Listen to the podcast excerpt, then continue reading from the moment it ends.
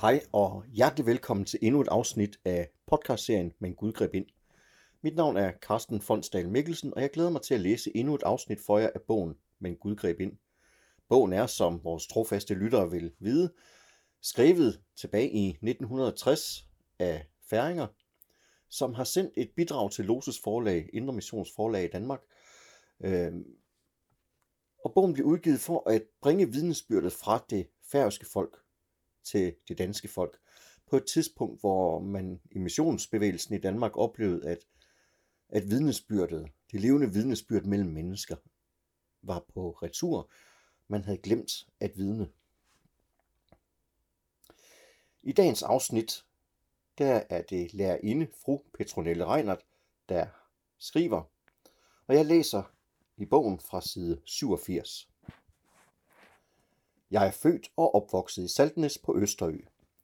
Datter af tømmermester Ole Petersen og hustru. Mine forældre og vi søskende boede sammen med mine bedsteforældre. Bedstefar var skolelærer og dejen, og da han var en dygtig lærer, og vi efter ham fik en lige så dygtig lærerinde, fik vi en grundig og levende religionsundervisning. Det var en selvfølge, at vi begyndte at gå i kirke, lige så snart vi kunne klare den tre kilometer lange vej. Der var intet, der hindrede vor kirkegang, undtagen uvær eller sygdom. Det var absolut ingen tvang, men vi holdt af det. Hvis vi en søndag var hjemme fra kirke, blev der i hjemmet læst en prædiken og sunget et par salmer. Min, mine bedsteforældre og mine forældres tro blev min tro, hvilket jeg synes er naturligt, når man er barnedøbt. 16 år gammel, det var i 1902, kom jeg ind på seminariet i Torshavn, og 19 år gammel, altså i 1905, fik jeg lærerinde eksamen. Kom november samme år videre som lærerinde til Vok på Suderø. Dengang kendte jeg ikke noget til Indre Mission. Havde lige hørt om en åndelig bevægelse i Danmark, der bar det samme navn, og havde hørt Vilhelm Bæks navn nævnt i forbindelse med den. I Våg kendte man derimod Indre Mission. Købmand Jakob Dals datter var gift med Frans Bus, sovnepræsten i Kvalbø. Og han var en indre missionsmand. Da jeg var kommet til Vå, kom der nogle baptister fra Torshavn til byen for at holde møde, og de samlede skare at tilhøre flere aftener i træk. Købmændene Jakob og Peter Dal og lærer Paul Næs, som holdt af Indre Mission, mente, at det ikke var rigtigt at overlade det arbejde til baptisterne. Derfor besluttede de at indbyde til møde i Jakob Dals hjem søndag aften kl. 18. Der kom så mange søndag efter søndag, som kunne rummes i hans to stuer. De indbød også mig til møde. I min følelse af afmagt over for den krævende opgave af at være lærerinde for piger og drenge i 14-årsalderen, og i min følelse af ensomhed søgte jeg ind til Gud i barnlig tillid til, at han ville hjælpe mig fra dag til dag. Men ved disse møder opdagede jeg, at min tro ikke var personlig. Jeg kunne ikke sige min Gud, min frelser. Gud var for mig en Gud på afstand. Og samtidig kunne jeg forstå, at de, der ledte disse møder, havde det anderledes. Det var klart for mig, at det største af alt i livet er at eje Gud som min Gud, for Jesus skyld. Jeg bad så inderligt til Gud, at han ville gribe ind. Næste aften blev der talt om bøn, og de sang. Sig alting til Jesus. Han kender dig så vel. Han ved, hvad der ængster og trykker din sjæl. Da jeg, efter det møde, kom ind på mit værelse, knælede jeg ned og udøste mit hjerte for Herren og bad ham give mig den vidshed, at han var min, og jeg var hans barn. En hellig stund. Den Gud, som gerne hører bøn, hørte også min. Og en stille fred og glæde fyldte min sjæl. Det gamle var forbi, noget nyt og bedre var begyndt. Og alligevel havde jeg ingen syndserkendelse, ingen syndebyrde. Ved den tid blev Axel Mo præst i Våge. Når jeg sad i kirken og lyttede til prædikenen, enten holdt af ham eller oplæst af dejen Jakob Dahl, om syndere, der blev omvendt og nye mennesker, kunne jeg sige til mig selv, at det ikke kunne være rigtigt med mit gudsforhold, for jeg kendte ikke til at fornægte mig selv. Jeg havde ikke noget kors at bære. Jeg knudes ikke af nogen syndes skyld. Men inde i lønkammeret for Guds ansigt og med den åbne bibel fik jeg grundigt lært, at jeg var en fortabt sønder, der trængte til frelseren. Hver tanke jeg tænkte, og talen der lød, hver gerning jeg øvede, alt mærket af død, og så videre. Derfor trængte jeg til uforskyldt noget og frelse.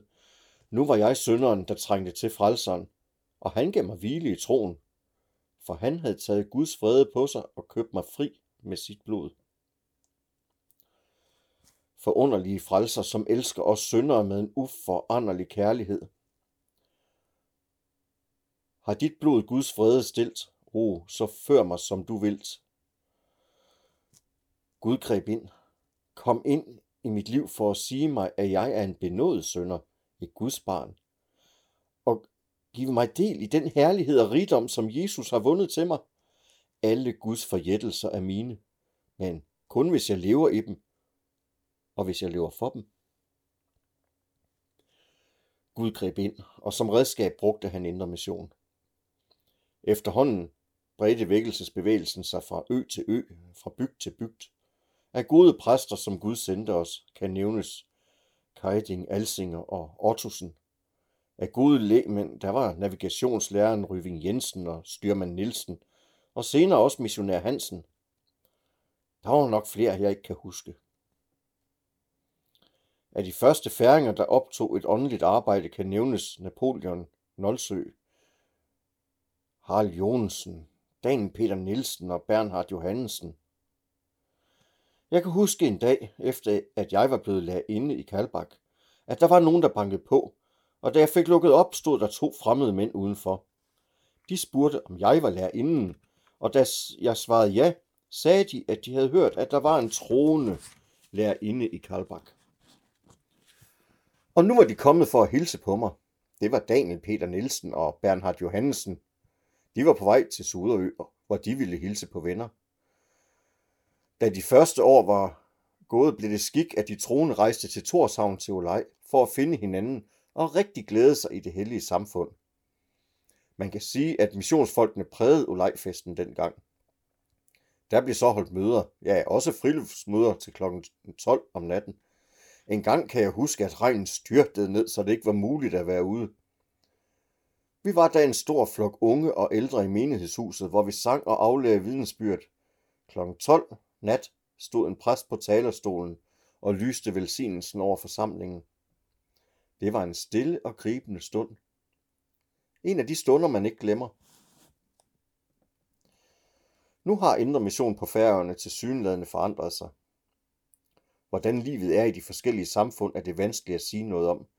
Men når man ser på den store flok af mennesker, der samles i Torshavn til Indre Missions årsmøde, og lytter til vidnesbyrden, der aflægges, må man glæde sig over, at Gud gennem Indre Mission endnu griber ind og fører mennesker fra vantro til tro, fra uvidshed til vidshed, ind til det rige liv i Gud. Det forekommer mig, at Indre Mission endnu har en stor opgave på færøerne, hvis Herren med Helligånden får magten over tjenerne, så de helt giver sig selv til ham, lever af ham og lever for ham. Først da kan de lære vort folk, at vil man blive frelst, må man omvende sig fra verden og sig selv til den levende Gud, så man får vidshed om, at man ejer synds tilgivelse for Kristi skyld og lever for Guds ansigt i bøn og med en åben bibel så man får kraft til at leve et Gud indvidet liv. Dertil har Gud bestemt os, og som sådanne kan vi bedst gavne vort hjem, vort folk og fædreland. Og det var så ordene fra Petronel Reinhardt. Næste gang, der fortsætter jeg med vidnesbyrd fra Nicoline Simonsen, der var børnehjemsleder. Vi høres ved.